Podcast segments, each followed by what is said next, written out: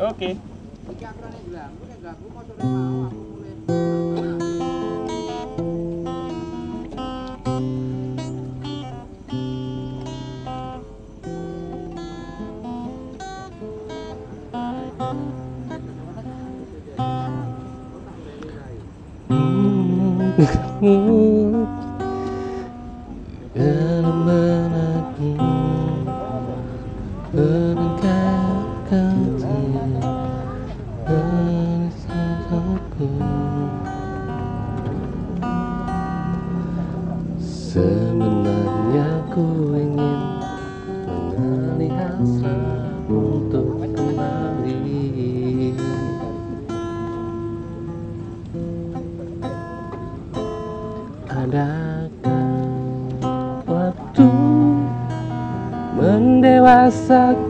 kita Ku harap masih ada hati bicara. Mungkinkah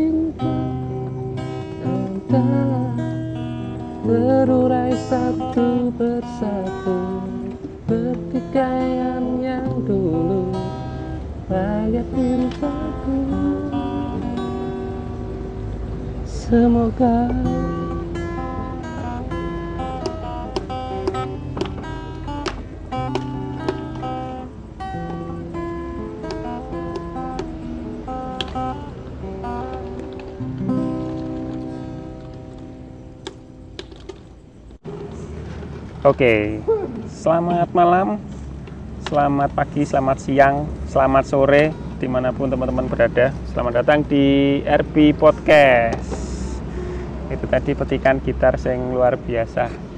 Bikin melo jadi kelingan mantan sing wis diduweni karo Lian.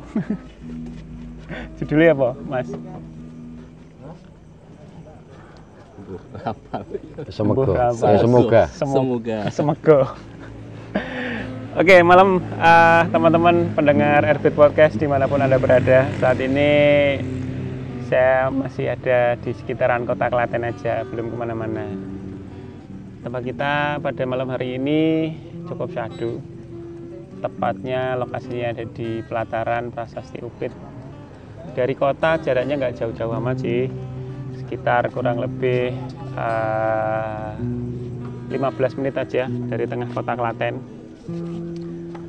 Dan di sini selain teman-teman bisa mancing, juga bisa menikmati salah satu warisan budaya yang cukup ya seharusnya membawa misi berita yang cukup luar biasa karena ini adalah uh, peninggalan berupa prasasti dengan catatan-catatan berangka kurang lebih tahun sekitar abad ke-7. Nah, nanti kita akan ngobrol langsung dengan teman-teman pegiat budaya yang ada di Kabupaten Klaten yang malam hari ini sudah hadir di tengah-tengah kita. Ya, saya akan uh, sebut beliau. Nanti akan beliau akan menyapa teman-teman semua. Sugeng Dalu Gus Ansori. ya Sugeng dalu dulur Klaten sedaya Ini kebetulan salah seorang pegiat wisata, pegiat budaya. Ya, wisata juga iya nanti mungkin ya karena kita tahu bahwa Klaten, kemudian Jogja, Jawa Tengah ini adalah eh, salah satu kota destinasi tujuan wisata yang basisnya, basicnya adalah budaya. Leres nggih? eh bisa iya bisa tidak bisa iya, bisa tidak. Kalau orang saat ini hanya mengenal Bali sebagai salah satu destinasi dengan uh, kekuatan budayanya yang uh, cukup luar biasa, seharusnya Jawa pun bisa. ya Karena kita lihat bahwa di Klaten, di Jogja, di Jawa Tengah ya umumnya itu banyak sekali tersebar warisan-warisan budaya benda terutama Iya. yang jumlahnya ratusan itu yang sudah terdata. Yang belum terdata dan masih perlu ekskavasi akhirnya banyak. Ya nah malam hari ini masih bersama Gus Ansori. Percakapan kita pada malam hari ini akan ngobrolin seputar uh, warisan budaya dan akan kita persempit warisan budaya yang ada di Klaten. Dan karena Gus Ansor ini asli Klaten toh Gus? Asli Klaten. Lahir Iya. di Klaten. Lahir di Klaten. Bapak Ibu orang Klaten. Iya, betul. Komplit. Berarti bisa kita sebut Klaten Tulen. Iya. Nah, saya kan Kira-kira Klatennya begitu. blasteran. blasteran Timur Tengah ini Gus. Eh, bapaknya Arab, ibunya babu. Ora, Ora. Ibu Jawa Timur, Bapak Jawa Tengah. Jadi Timur Tengah. Timur Tengah. Oh, oh. Dan saya nggak sendiri sebenarnya, cuman yang mungkin terdengar jelas eh, oleh pendengar podcast pada malam hari ini suara saya dan suara Gus Ansori. Karena sing nganggo mic ming wong loro Gus. Sakjane ono beberapa, ada Cak Iping. Nanti yang tadi sudah memainkan gitarnya teman-teman dengarkan. Dan juga para angler, pancinger, ya, angler yang sedang menikmati hobi memancing dan itu sahdu banget mancing di tengah kolam dengan view latar belakang prasasti Ubed. Oke Gus, ini ngobrol kita malam hari ini asik banget karena ono angkringan, ono teh, ono kopi dan pas banget ya di penghujung musim kemarau ya Marung. musim pancaroba di antara musim panas dan musim hujan ini. Kira-kira Gus, kalau jenengan melihat Klaten ini seperti apa? Tapi sebelum kita bahas Klaten, saya pengen Gus Ansori memperkenalkan diri dulu. Eh, nggih Sugeng Dalu sedulur. Eh, nderek tepang. Jadi sekedar saja kalau nama lengkap dari orang tua Muhammad Ansori. Saya asli Tibayan Jatinom dan pekerjaan saya bermain. Jadi kalau yang lain itu kan bekerja terus kemudian menabung agar bisa dolan, agar bisa piknik. Nah, bermain piknik adalah pekerjaan saya. Sekilas itu nanti Berarti ora kaca ya Gus karo aku Gus. Eh, nek wong liya ki biasane eh, Nyambut gawe ngan nyambut gawe ben iso dolan awake dhewe. dolan gue gawean. Nah, nek ora dolan ora bayaran Gus. Oh, gitu ya.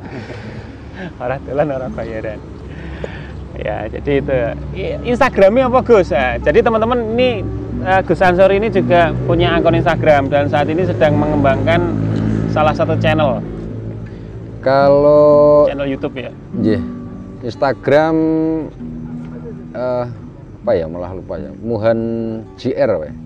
At Muhan JR Muhan JR atau Al Ansori. Agak lupa saya karena nggak nggak pernah. saking saking care-nya sama cagar budaya sama Iya. candi sama prasasti sama peninggalan-peninggalan budaya yang lain nganti Instagramnya Dewi lali lur Kalau- saya dengar panjenengan lagi mengembangkan peduli Klaten apa tuh mas peduli Iya. Klaten gimana Peduli Klaten bukan mengembangkan ya. Jadi eh, salah satu komunitas mungkin mungkin satu di antara ratusan atau mungkin ribuan komunitas di Klaten. Dan mungkin juga Peduli Klaten ini kalau dikatakan komunitas mungkin komunitas yang agak agak atau mungkin malah malah paling aneh di Klaten. Karena ini komunitas meskipun sudah berjalan enam tahunan. Wih, suwe ya mas? Suwe loh 2014 awal. Hmm. Ya, 6 tahun. 2014 awal. Sampai sekarang bertahan tidak ada kepengurusan. Dan Oke. memang dari awal sepakat semaksimal mungkin tidak ada kepengurusan apalagi kepengurusan. Koordinator saja nggak ada. Oh. Eh, dari awal memang sempat sering kali ada usulan masukan gitu kan. Cuman dari perjalanan akhirnya karakter komunitas ini terbentuk semacam itu. Sampai kemudian ada teman-teman kan punya istilah peduli Klaten iku ora ana sing duwe tapi sapa-sapa etuk melu duweni. semuanya berhak peduli Nggih, semua eh, tidak ada yang punya. Jadi siapa pun tidak bisa kok kemudian mengatakan klaim ah ini miliknya ya, ini miliknya ini dan sebagainya. Oh iki. Apa iki? Tapi siapa pun bisa gabung. Kalau misalnya capek atau agak beda pandangan atau apa ya resign nanti kok kangen masuk lagi kayak gitu. Sudah berdiri enam tahun. Nggih. Channelnya apa aja yang dilakukan di Peduli Klaten ini apa wae Gus? Eh mancing gitu. Kalau bahasa teman-teman ini ya mengisi ruang-ruang kosong. Eh, mengisi ruang-ruang kosong yang yang ada di Klaten. Jadi yang seharusnya ada yang ngurusin dalam tanda kutip negara gitu kan. Tapi kan selalu di setiap apa pun itu kan ada yang kosong-kosong, ada yang kelompatan. Lah peduli Klaten sebetulnya cuman ngisi ruang-ruang kosong itu aja. Jadi tidak melakukan hal yang istimewa atau apa enggak tapi sebisa mungkin rutin itu saja. Apa saja kalau bicara bidang banyak. Ekonomi kita beberapa kali ya lebih tepatnya memberikan ruang teman-teman pegiat ekonomi yang selama ini mungkin eh, kalau bicara situs namanya situs marginal. Jadi tidak situs yang tidak- terpinggirkan. jadi tidak pernah disentuh apalagi tidak dapat bantuan gitu kan. Oh, itu Nah, banyak.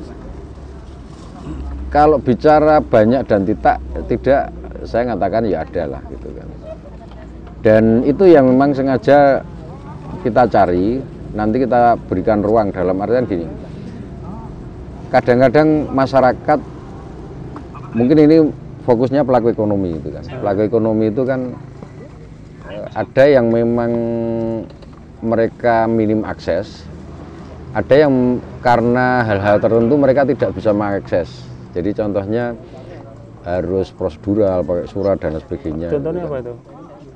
Perbedaannya antara Oh iya, yang bisa diakses dan tidak bisa diakses.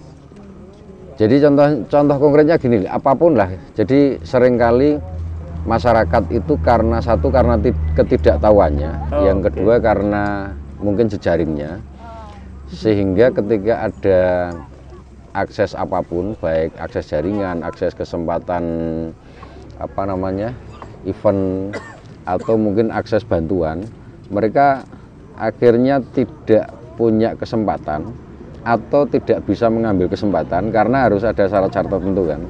Misalnya legalitasnya surat izin usahanya atau mungkin kalau organisasi lain ini punya badan hukum atau tidak gitu kan padahal sama-sama pelaku ekonomi mungkin omset modal mereka sama tapi eh, karena ke- keterbatasan informasi keterbatasan jaringan termasuk ketidaktahuan atau kekurangan pahaman terhadap prosedur akhirnya ya mereka kehilangan kesempatan.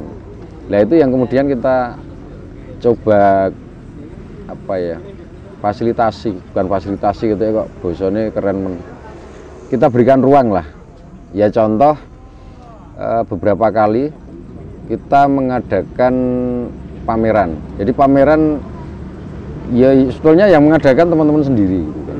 Cuman kita kemudian eh, mengakses beberapa jaringan buyer Hmm. Itu nganu eh, untuk sektor usaha, sektor usaha. ekonomi ya. Nggih. Terus sektor alam misalnya, sektor alam ya kita tahulah beberapa apa plot-plot wilayah yang memang butuh perhatian saya katakan gitu. Terutama di daerah hulu hulu air. Wah, ya Klaten terkenal Iya. dengan kota seribu umbul ya Gus ya. Kota seribu embung, kota seribu mata air. Kalau ada seribu mata air, pasti ada hulu. Ya, Pasti ada hulu Daerah yang resapan ya. yang mungkin dari tahun ke tahun tetap butuh perhatian khusus. Dalam artian bisa jadi airnya di sini misalnya ini kolam, Heeh, heeh. eh, kita di tengah-tengah kolam.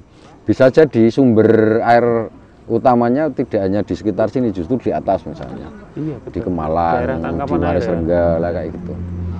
Lah edukasi-edukasi semacam itu yang yang coba kita buka bareng-bareng.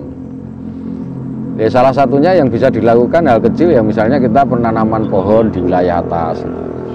Ya, Itu dalam hal ini mungkin peduli ya? Klaten wah kalau dihitung mungkin udah puluhan ribu pohon di wilayah atas. Malang, Manis Renggo, Prambanan. Yang nangkap ya ini ada ngupit, ada ponggo, ada cokro, ada gedaren dan embung-embung lainnya, umbul-umbul lainnya. Gedang, si Nah, gedang. Nek si gedang kita eh kok anu ya. Engko nek kita bahas engko iso ilang awake dhewe. enggak, saya ya? pernah bahas ini kok. Ora ya, aman berarti ya. Ya aman wis. Iya. Jadi Yo, penai peduli Klaten kan gitu. Karena dia tidak berbentuk, maka tidak bisa dihilangkan bentuknya kan gitu. berarti peduli Klaten itu kaya semacam idealisme. Tidak berbentuk ning Pedas banget. susah wujudnya. Jadi anu mungkin sebagai gambaran, sebagai gambaran saja bahwa awal 2014 itu kan yo dolan ngeten iki kan hobi dari sejak kecil atau mungkin malah sejak sebelum lahir. Ya singkat cerita di 2014 eh 2013 akhir saya berkesempatan menjadi salah satu penyelenggara pemilu Klaten. Sejarahnya kan itu. Lah pedes kabeh no. Nah, di penyelenggara Klaten itu menurut diskusi saya dan teman-teman berlima saat itu, Ya, ya pedes kabeh iki. jadi kita kita kita waktu itu itu kan menjadi atau dipercaya sebagai pejabat publik. Eh, Maka pejabat publik harus memberikan pelayanan, membuka akses, membuka ruang Pejabat hadir. pabrik itu di instansi apa, Gus?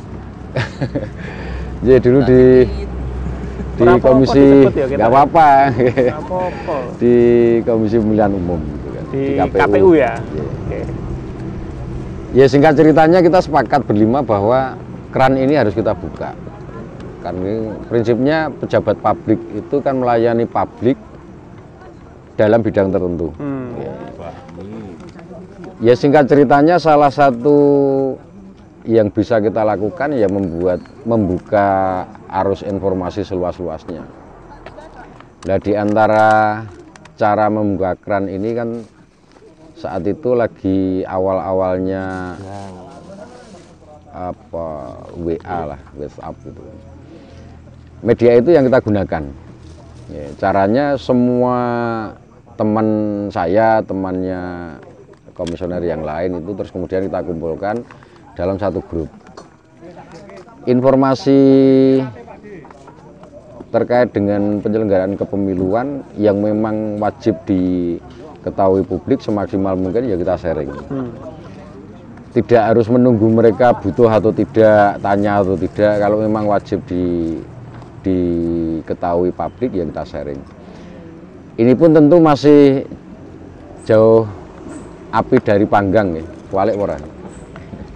Artinya seluas-luasnya kita buka ruang, itu kan ada beberapa komponen masyarakat yang mungkin memang tidak tahu atau tidak punya akses karena keterbatasan banyak hal. Nah dari situ kebetulan saya terus kemudian buat grup WhatsApp gitu kan. Ya dari semua unsur dari saat itu ya mulai karena lagi proses pemilihan bupati. Jadi semua calon bupati, teman-teman dewan, teman-teman dinas, camat, lurah, pejabat sampai ke masyarakat, petani, seniman, terus kemudian eh, tokoh-tokoh agama, lintas agama itu kan saya kumpulkan. Saat itu kita juga sadar bahwa yang paling disorot ketika proses pemilu itu kan penyelenggara. KPU ya. Ya, KPU maupun pengawas Panwas saat itu Panwas. Ya kita sadar nanti akan banyak terutama dari teman-teman LSM dan lain sebagainya itu kan. Wah, s- awal-awal kita kayak kalau di ini ya, kalau didengarkan kayaknya telinga bukan hanya merah tapi abang ireng. Ya mulai nganu wes, ya, beberapa pejabat ki harus dawa susah. Ora. ya nek ada bahasa yang lebih kejam dari itu sebetulnya. kalau pejabat publik kalau menyangkut kepentingan publik ya kadang-kadang kudu dalam tanda kutip budek dalam artian tidak bukannya tidak mendengar ya tapi harus tahan terhadap suara-suara masyarakat terus micek dalam artian apa ya Merawat jangan baperan. Ya, kayak gitulah semuanya harus kita pandang semuanya harus kita Iya. dengar jadi prinsipnya awalnya itu lah dari situ setelah ngumpul-ngumpul-ngumpul awalnya apa kita bicara pilbub pemilihan bupati tapi begitu karena di situ kan ada tokoh LSM, tokoh agama, tokoh eh, dinas terkait, instansi terkait, sampai petani, terus eh, masyarakat umum lah gitu kan. Sampai kemudian pada ini bicara Klaten itu tidak hanya proses pemilu. Jadi pemilu itu hanya bagian kecil dari salah satu bagian meskipun kecil tapi penting sebetulnya. Tapi itu hanya bagian dari Klaten. Bahwa Klaten ada pemilu iya, tapi kan Klaten ada banyak hal yang bisa dikerjakan, ada banyak hal yang perlu dirawat, ada banyak hal yang ya menjadi perhatian semuanya. Nah dari itu kemudian muncullah eh, beberapa usulan. Iki nek cuman membahas pilbub pemilihan-pemilihan pemilihan yang diuntungkan akhirnya KPU. Ya. Karena informasi arus informasi KPU mudah, sebaliknya KPU juga gampang nangkap informasi masyarakat. Terus ini kalau ini bicaranya bukan hanya urusan pemilu, ini sudah yang yang di grup ini mewakili Klaten kan gitu kan. Klaten itu ya ada petaninya, ada yang eh, nopo pengusaha pariwisatanya, ada yang jadi eh, kepala dinas atau pejabat di lingkungan tertentu, ada dewannya, ada elemen-elemen masyarakat lain. Ya ini sudah Klaten gitu kan. Lihat terus dari dari obrolan selanjutnya, kira-kira kalau ini elemen masyarakat ini kemudian kumpul lagi terus mau apa? Hmm. Apakah kita berbusa-busa terus kemudian menyalahkan pemerintah, menyalahkan instansi A, menyalahkan pemerintah apa dinas B dan seterusnya itu kan? Apakah itu cukup? Gitu kan? Ternyata tidak. Lah Dari, Dari orang situ- berbagai macam latar belakang betul, oke. jenengan satukan. Bukan jenengan, mungkin jenengan menginisiasi. Iya, tepatnya menginisiasi. Tapi terus kemudian mengerucut mengerucut bahwa ini Klaten. Ini Klaten apa eh, apa ya sumbangsih kita kepedulian kita terhadap Klaten. Nah, dari situ kemudian diskusi tersebut mengerucut sehingga eh, nopo grup ini saat itu usul ada beberapa pergantian nama karena nama awalnya hanya apa saya juga agak lupa pokoknya terkait sharing sosialisasi atau informasi pemilu gitu kan Komunikasinya masih terbatas WhatsApp. WhatsApp. Oke, sampai dua bulan itu WhatsApp. Dua bulan awal itu. Nah dari situ kemudian eh, mengerucut sampai kedua nama singkat cerita. Jadi ada pergantian grup WhatsApp itu tapi sudah melalui eh, diskusi panjang. Bahkan dulu sampai setahun apa atau dua tahun awal itu dikenal sama temen-temen itu termasuk grup yang betul-betul 24 jam non-stop jadi terus ada diskusi gitu kan Masih semangat semangat. lah dua nama ini alternatifnya hanya peduli Klaten atau Klaten peduli Hmm. Eh, terus diungkap filosofi maknanya dan lain sebagainya singkat cerita terus grup ini menjadi peduli Klaten Lah karena isinya itu mereka orang-orang yang sangat paham organisasi, sangat paham pergerakan, sangat paham menguasai di bidang tertentu. Kemudian kita seolah-olah ini sejajar, jadi tidak ada yang paling di antara yang lain, kira-kira gitu kan. Oke, dibilang ruwet. eksekutif dewan dong, Udah. tapi kalau bicara pertanian petani dong gitu kan.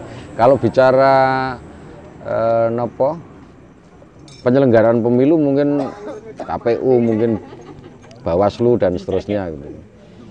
ya dari situ ya wes akhirnya biar ngalir saja Hmm. ya, biar ngalir cuman sampai kurang lebih dua bulan ini diskusinya eh, niki cuman bulat di WA lah sampai terus kemudian ini kalau hanya merumuskan rumusan-rumusan usulan-usulan rekomendasi kebijakan terus kita bisa apa?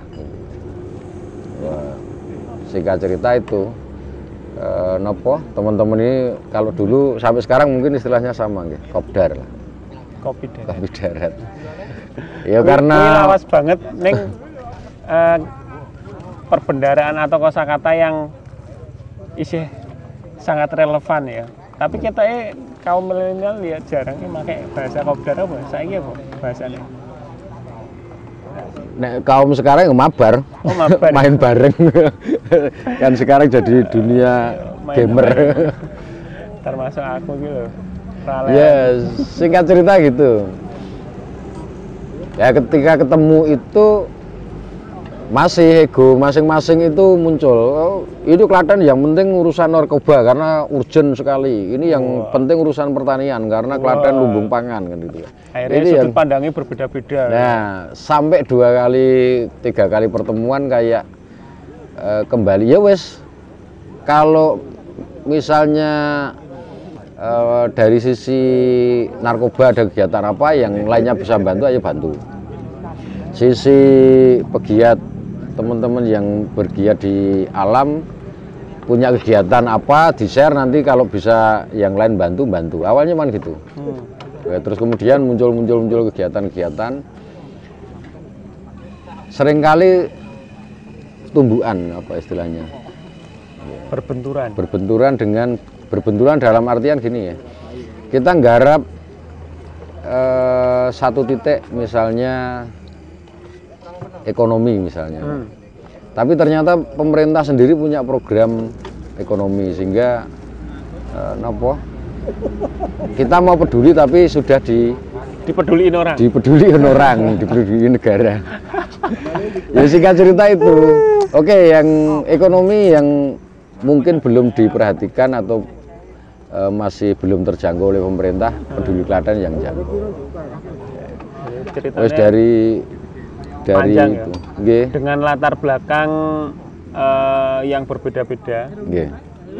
ono sing petani ono sing pejabat ono sing pegiat lingkungan Nggih. karena latar belakang hidrogen tujuannya hidrogen sisan ra usah berbentuk pokoknya sapa sing duwe gawe siapa Nggih. yang punya Dikeroyok gitu kan. Heeh, modelnya keroyokan Lah, terus kemudian di Kopdar ke dua di salah satu kedai kopi anggota juga ngobrol terus kemudian muncul satu gagasan ada nggak satu kegiatan yang kira-kira semuanya bisa masuk Hmm. ya singkat cerita dulu di kurang lebih akhir 2014 atau 2015 awal itu kan. ada salah satu temen Mbah Bimo namanya ya, pegiat budaya itu mengusulkan salah satu tempat yang sekarang sangat viral yaitu Girpasang Gir Iya. pasang Girpasang saat itu belum banyak di, diketahui orang. Di sana belum ada akses listrik, terus kemudian belum ada akses air, akses jalan juga masih sangat lewat susah. dasar jurang itu Ya. wah, orang kalau lihat dari atas tuh kayak sak neker-neker gitu Lah akhirnya kalimatnya menyelesaikan Girpasang, menyelesaikan Klaten. Dalam artian Girpasang ini komplek. Akses sosialnya terbatas, akses ekonominya terbatas, akses pendidikannya terbatas, penerangan terbatas, akses air terbatas gitu kan. Itu ada di Klaten yang konon katanya, konon katanya itu kan. Ya terus kemudian beberapa temen ke sana ngobrol lah sama warga setempat. Ya terus itu eh, kayak berbagi tugas yang menyelesaikan air timnya siapa, yang menyelesaikan listrik lewat siapa, terus kemudian yang menyelesaikan jalan bagaimana, menyelesaikan akses ekonomi bagaimana gitu. kan. Neng saya gelo kemarin Nah, begitu. kenapa gir pasang dipasang listrik seharusnya tetap dibuat seperti itu Kalau dulu listriknya terbatas, listriknya terbatas, karena bagaimanapun kan akses informasi juga dibutuhkan mereka. Walaupun dalam sisi yang kecil, kalau bicara gelo kita ya akhirnya rada-rada gelo piye gitu kan. Apalagi eh, kita sama-sama membangun, tapi sudut pandang membangun ala-ala negara, ala-ala warga setempat dan ala-ala yang mereka yang peduli itu kan sering kali tidak sama. Ya. Kalau teman-teman itu melihat ya eksotisme Gir Pasang itu dengan keorisinalannya. Iya, itu saya sangat setuju karena punya kearifan lokal ya. Teman-teman kalau eh, teman-teman eh, membayangkan desa Giripasang, jadi pendengar podcast mungkin nggak ngerti. Nggih, nggih. Jadi Giripasang ini adalah satu desa, eh, termasuk salah satu desa tertinggi di Kabupaten Klaten. Tepatnya ada di lereng Gunung Merapi. Dari puncak lereng Merapi itu sekitar 4 kilo. 4 kilo, betul. 4 kilo. Ya, dan desanya itu terisolasi karena untuk masuk ke desa tersebut kita harus eh, menuruni lembah gitu yang cukup dalam. Habis itu kita naik lagi. Nah, dalam eh, kondisi yang terisolasi karena memang akses jalan itu nggak ada, motor pun nggak bisa masuk. Eh, masyarakat di sana punya kearifan lokal yang menarik. Salah satu kearifan lokalnya adalah di mana yang boleh untuk bertempat tinggal di sana itu hanya 9 keluarga ya Mas ya. 12 kakak. Sorry, 12 kakak. 12 kakak. Saat Kalau itu ada yang sembilan- menambah kakak harus keluar dari sana ya. Nggih, bisa 12 eh bisa berkurang tapi tidak boleh lebih. 12. Bisa berkurang tapi tidak boleh lebih. Soalnya eh, dulu sempat saya dengar 9, 9 itu rumahnya. 9 rumah diisi 12 kakak. Oke. Karena saya terakhir dengar itu ke sana, saya sempat ke sana juga 12 eh, itu ada 9 9 rumah memang. Nggih. Dan untuk akses material ketika dibangun itu ada satu eh, gondola ya yang menghubungkan antara satu bukit dengan bukit yang lain. Gondola ini biasanya dipakai untuk ngangkut hasil panen, hewan ternak dan lain sebagainya. Nah, beberapa waktu terakhir kan gondolanya sudah diperkuat dengan kabel seling. Orang udah bisa naik situ. Motor udah bisa naik situ. Sebetulnya, sebetulnya nggih. Eh, yang pertama kali kemudian membuat akses seling sebetulnya dari awal seling dari Betul. awal seling itu teman-teman Cuman Klaten, yang awal dulu kayaknya belum belum di, di beton sekuat sekarang mas. eh, pindah Baru cagak itu. Eh, pindah pindah pindah tempat karena jadi dulu teman-teman peduli Klaten itu ke sana itu satu survei apa istilahnya kekuatan angin, Hmm. survei ketinggian. Jadi yang pertama eh dua hal pertama yang ketika kita ngobrol sama sedulur-sedulur Gir pasang itu satu mereka membutuhkan akses air karena hanya untuk Ya kalau butuh air, air. butuh air mereka harus turun. Jurangnya itu mungkin kalau kedalamannya kan sekitar 80 sampai 100 lah. Ya cuman kan full. keadaan miring kayak gitu. Ah, lah kedua akses jalan. Jalan dalam artian eh, apa ya mempermudah akses ekonomi. Sekarang dulu ada yang cerita gini. Pengen dodolan gori saja nangka muda. Itu kan harganya berapa sih kan? Kadang satu apa nek tenggok itu bahasa Indonesia apa itu? Ayo anu sak keranjang. Nggih, satu keranjang gendong itu paling 5.000 10.000 gitu kan. Padahal itu harus berangkat pagi naik turun gitu kan. Dengan tenaga yang cukup membuat capek gitu kan. Lah, teman-teman di Klaten saat itu bandingan. Jadi setiap koba, kopdar nanti yo ya 50, 100 gitu kan. Sampai beberapa kali ya singkat ceritanya eh, ada perhatian dari beberapa teman lembaga jejaring yang yang bisa dikatakan di luar dugaan kita juga. Dan dari bantuan itu bisa digunakan untuk menaikkan air dari dasar jurang sama buat seling itu. Beli, beli belum buat. karena buatnya itu eh, beberapa waktu kemudian kita penggalangan dana lagi jadi itu awalnya terus kemudian eh, teman-teman mulai apa karena Gir Pasang dan wilayah Kemalang itu kan salah satu hulu hulu air tadi yang kita Iya. sebutkan Iya. maka kemudian Itu Kita eh, tanam- bawah Gunung Bibi juga ya. nggih bawah bawah Gunung Bibi Di antara Gunung Bibi Gunung Merapi. Iya betul. Ya Merapi Purba kan, Merapi Purba. Nah dari situ terus kemudian kita dalam program menyelamatkan koyo-koyo menyelamatkan, ikut andil lah dalam proses penyelamatan air biar nanti Klaten bawah ini eh, nopo lambat laun tetap airnya masih bisa diakses. Itu kita nanam pohon-pohon keras. Sekali lagi mungkin puluhan ribu di sana. Dan dari situ kalau hanya pohon keras lah sedulur-sedulur atas dapat apa kan gitu terus kemudian kita susul dengan program penanaman sayur sama dulu ada program kelorisasi Kopi, kopi. kopi ada penanaman bambu pernah. Bambu itu karena fungsinya kalau kalau dulu di wilayah atas itu kan sebagai alarm alami. Hmm. jadi ketika, ketika, Merapi mengeluarkan awan panas maka bambu-bambu kan meledak oh meledak. Nggih, dar dar dar dar dar gitu Itu tanda-tanda ya. Nggih.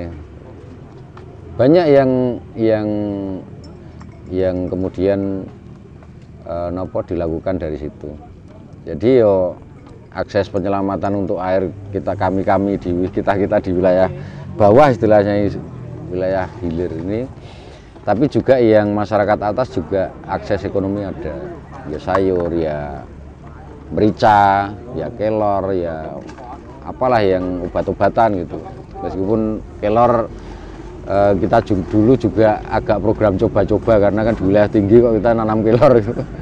Ini hidup mas. Kalau hidupnya hidup, tapi eh, tidak maksimal. Hasilnya juga tidak maksimal, panen pun juga tidak maksimal.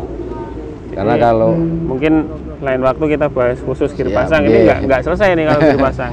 Keburu tidur yang dengerin podcast. Karena memang menarik ya teman-teman. Jadi semoga nanti juga bisa kita buatkan konten YouTube-nya. Supaya nggak cuman denger ceritanya teman-teman pendengar podcast uh, Restu Blangkon juga bisa lihat sih koyo ngopo gambaran ini karena ini salah satu desa yang unik sendiri. Menurut saya unik di antara jalur lingkar merapi Giripasang punya daya tarik yang nggak ada di tempat lain ya, lingkar merapi itu ada di Boyolali Klaten Sleman Magelang ya, Oke, eh, lanjut kita ke peduli Klaten. Kok bisa sampai akhirnya eh, sekarang banyak aktif di kegiatan cagar budaya? Eh, nggih. Itu awalnya dari diskusi menggali sejarah Klaten. gitu.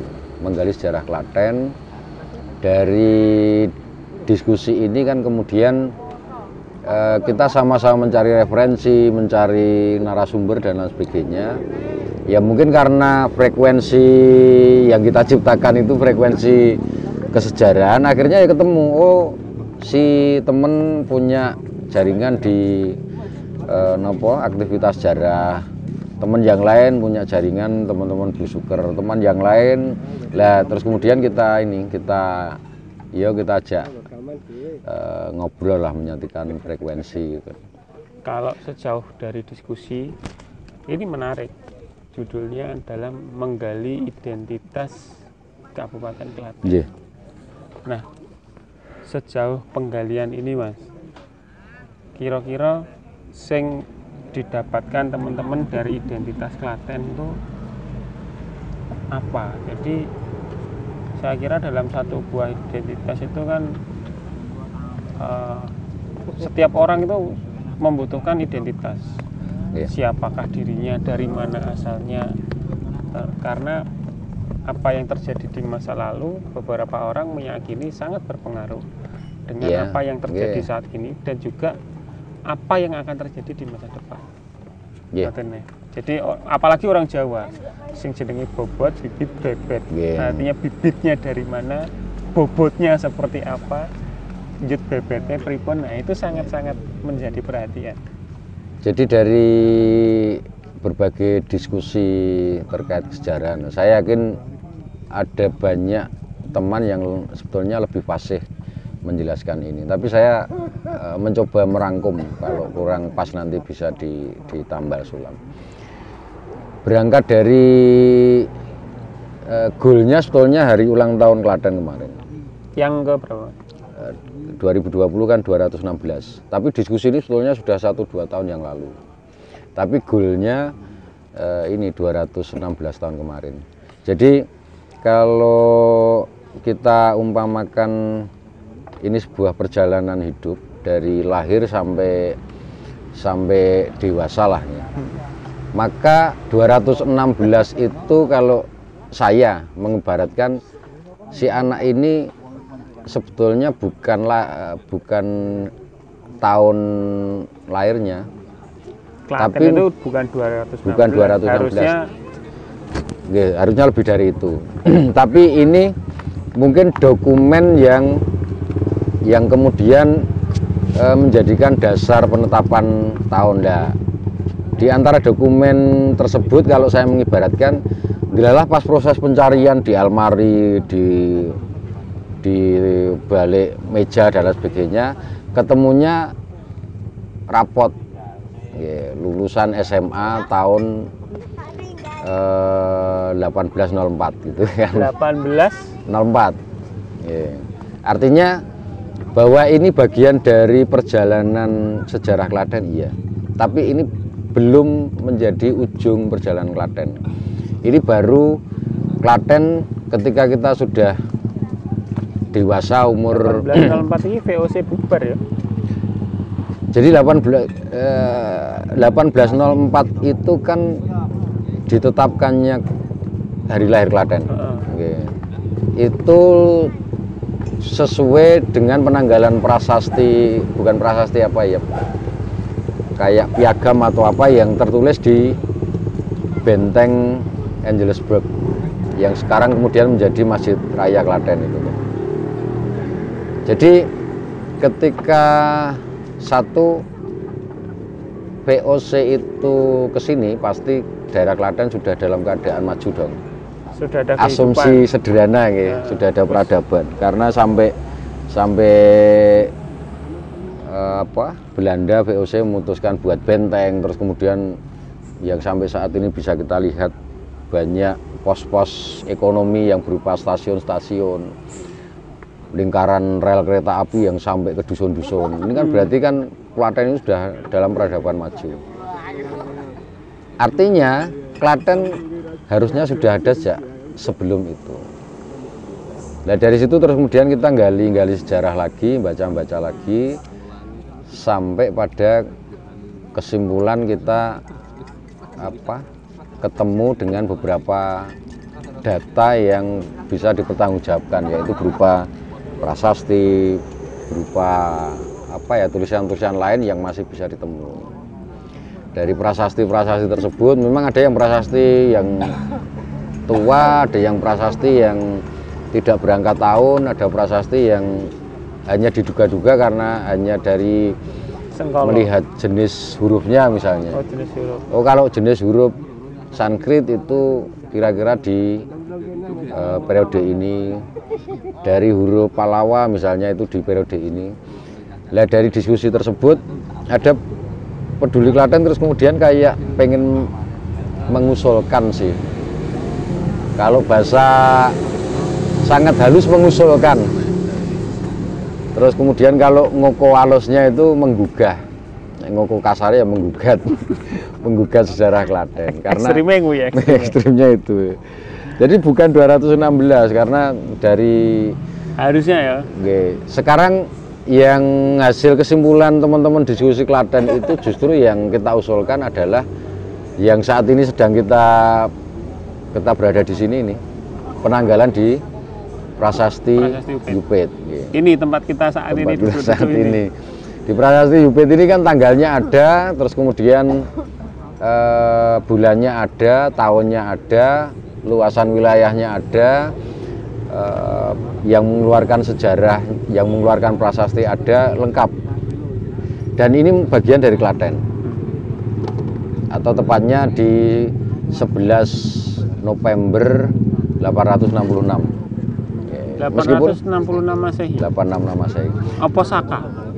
Masehi. Masehi. Meskipun ada prasasti yang lebih tua dari itu.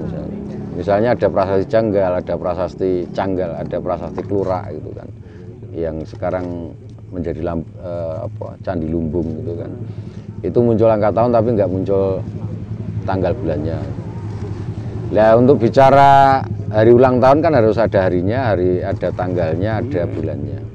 Nah yang kita usulkan sebagai pengganti hari lahir itu adalah 11 November tahun sekian sehingga kalau kita hitung sampai saat ini ya kurang lebih kan baru 1200-an. Artinya kalau Klaten 2020 ini eh, berulang tahun ke 216 berarti ada 1000 tahun yang hilang dari sejarah kita. Dan itu kita sampaikan, kita sampaikan ke ke ya teman-teman di Klaten juga gitu kan. Jadi karena di situ ada beberapa apa teman dewan, ada eh, anggota yang dari pariwisata, dari eksekutif, dari dinas terkait.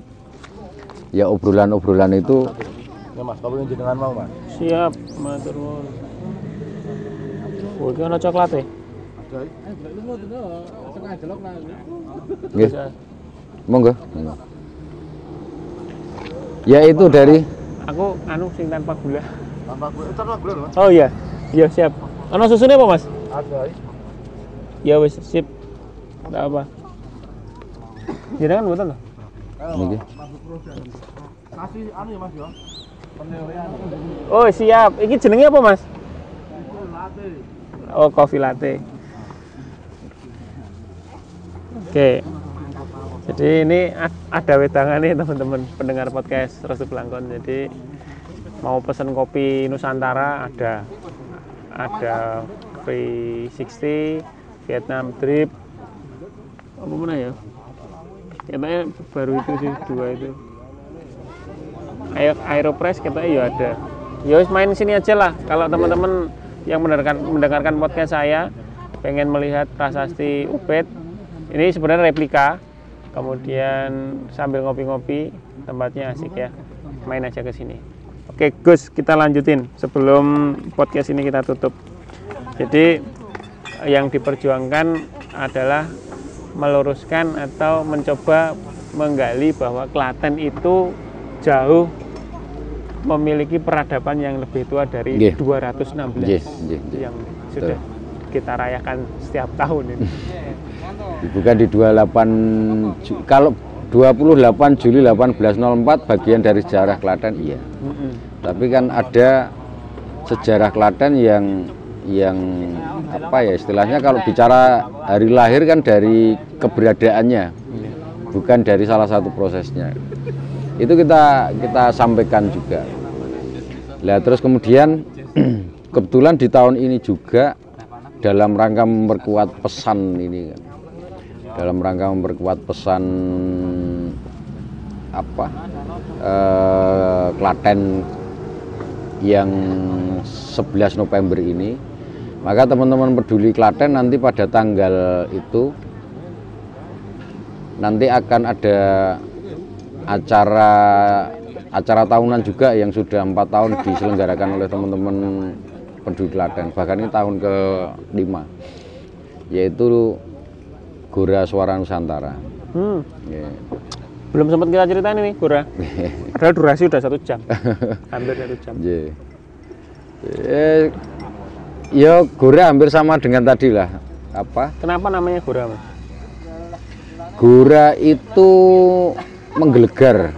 Ini eh, ya salah satu temen anggota penduduk Klaten yang kebetulan dia memang konsen di sastra Jawa. Oke, sastra Jawa. Jadi penamaan-penamaan apa? Penamaan-penamaan beberapa kegiatan di Peduli Klaten sangat sering dan memang istilah-istilah yang beliau cetuskan itu menggelitik. Dari nama susunannya terus kemudian dari apa ya eh, kata per kata itu kayak kayak ada ruh tersendiri lah. Jadi Gora itu menggelegar, suara yang menggelegar. Ya Nusantara itu ya Nusantara Nusantara ini. Nuswantoro. Nuswantoro. Jadi Gora Suara Nusantara itu ya menyuarakan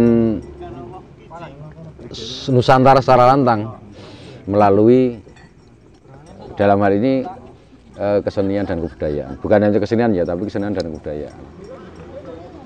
Nah nanti Yang ditampilkan apa mas? yang ditampilkan per tahun beda sih ya. Oh beda ya. Oke, jadi apa saja bisa masuk. Jadi misalnya gini, 2016 itu kita menampilkan ya yang rutin memang kelompok-kelompok sanggar-sanggar seni yang sudah familiar misalnya kelompok karawitan, kelompok lesung, kelompok kentongan yang memang kita cari yang mulai agak agak unik ya, agak unik dan sifatnya tradisional. Terus di 2016 ini juga kita eh, mencoba mengcreate apa ya kalau dikatakan kesenian sih mungkin saya kurang paham terjemahannya sebetulnya seperti apa. Sebetulnya mungkin bunyi bukan hanya gamelan, bukan hanya lesung, tapi apa pun kan bisa menjadi bunyi-bunyian. Nah saat itu yang dikreat oleh teman-teman itu kelompok pasir. Jadi mereka yang apa nutuk batu terus kemudian itu di aransemen. Itu di 2016 2017 eh, teman-teman ada tambahan mengaransemen eh, pandai besi terus kemudian sama ATBM alat tenun bukan mesin. Itu ketika ditata ternyata indah juga gitu Dakdek, dakdek. ya lotek lotek lotek lotek lotek lotek kayak itu kentongan dan sebagainya lah terus kemudian ada juga eh, mengaransir sendaren karena guru dari eh, sedari awalnya tiga tahun eh dua tahun eh 2016 17 18 itu kan mengambil nilai-nilai sumpah pemuda Oke. nilainya. Jadi menggali, mempersatukan kekuatan-kekuatan Nusantara lah, kira-kira saya buka saja. Jadi contoh Klaten itu kan punya area tambang yang luar biasa. Wah iki Ya. berarti. Lah teman-teman peduli Klaten kan ya mencoba komunikasi, mencoba dialog, mencoba apa ya. Kita tidak mau terjebak di konflik itunya ya.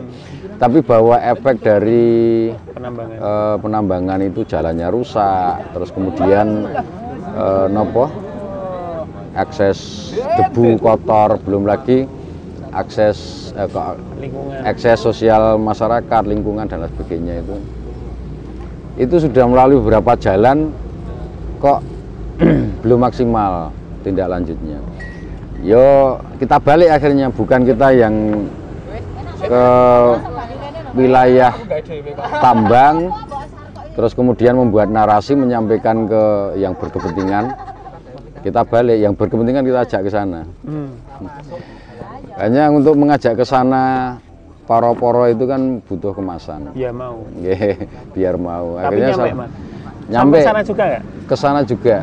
Dan ada efeknya juga artinya kemudian ada beberapa perbaikan perbaikan kebijakan.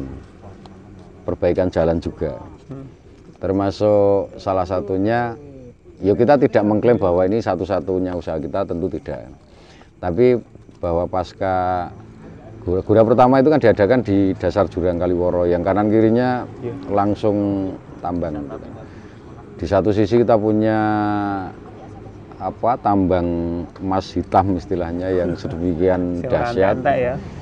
Lah wong entek disok ya Lah, niku. sama Merapi. Ya, gora pertama itu mulai dari eh, bupati dan hampir semua jajaran dinas.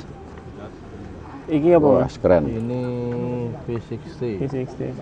Len tapi Just. mantap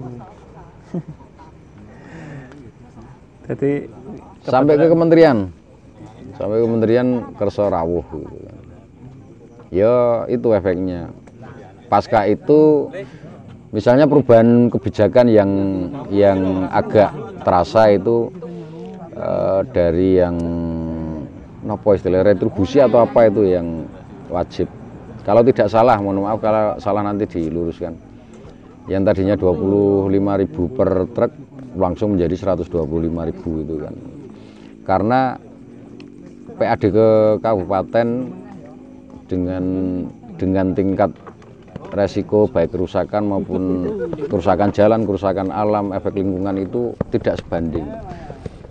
Dan itu setelah itu ya sudah eh, apa?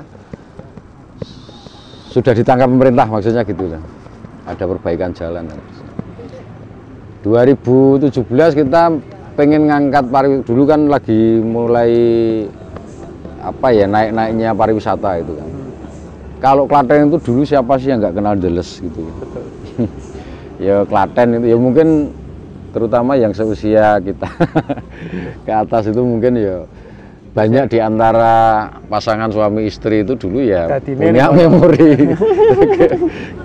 gladi bersih ya bukan Tapi- gladi kotor tapi nganu ya kalau ngomong ke Deleski ya Cen harusnya tempatnya syahdu sih.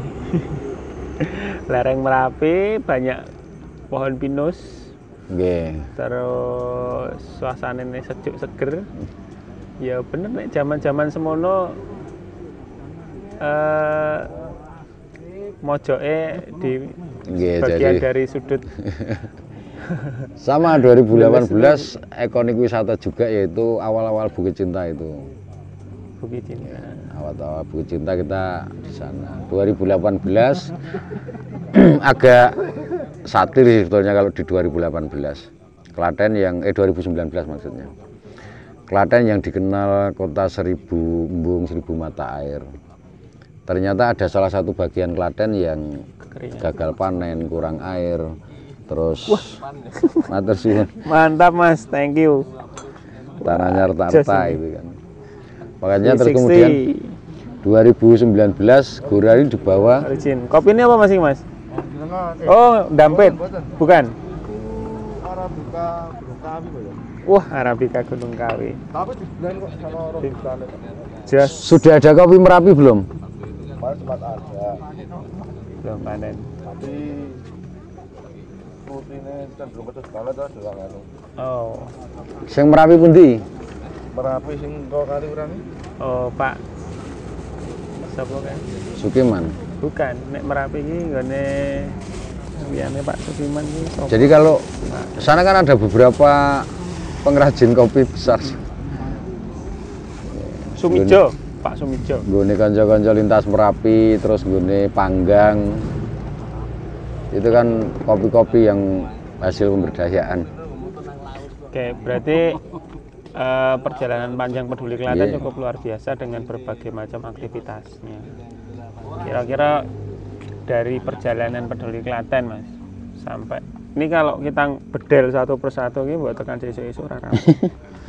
Tapi singkat kata, sebenarnya sampai titik ini kira-kira jenengan ingin berpesan apa kepada teman-teman peduli Klaten atau bahkan eh, Nusantara yang tadi kita singgung bahwa Klaten untuk Nusantara itu kira-kira apa mas?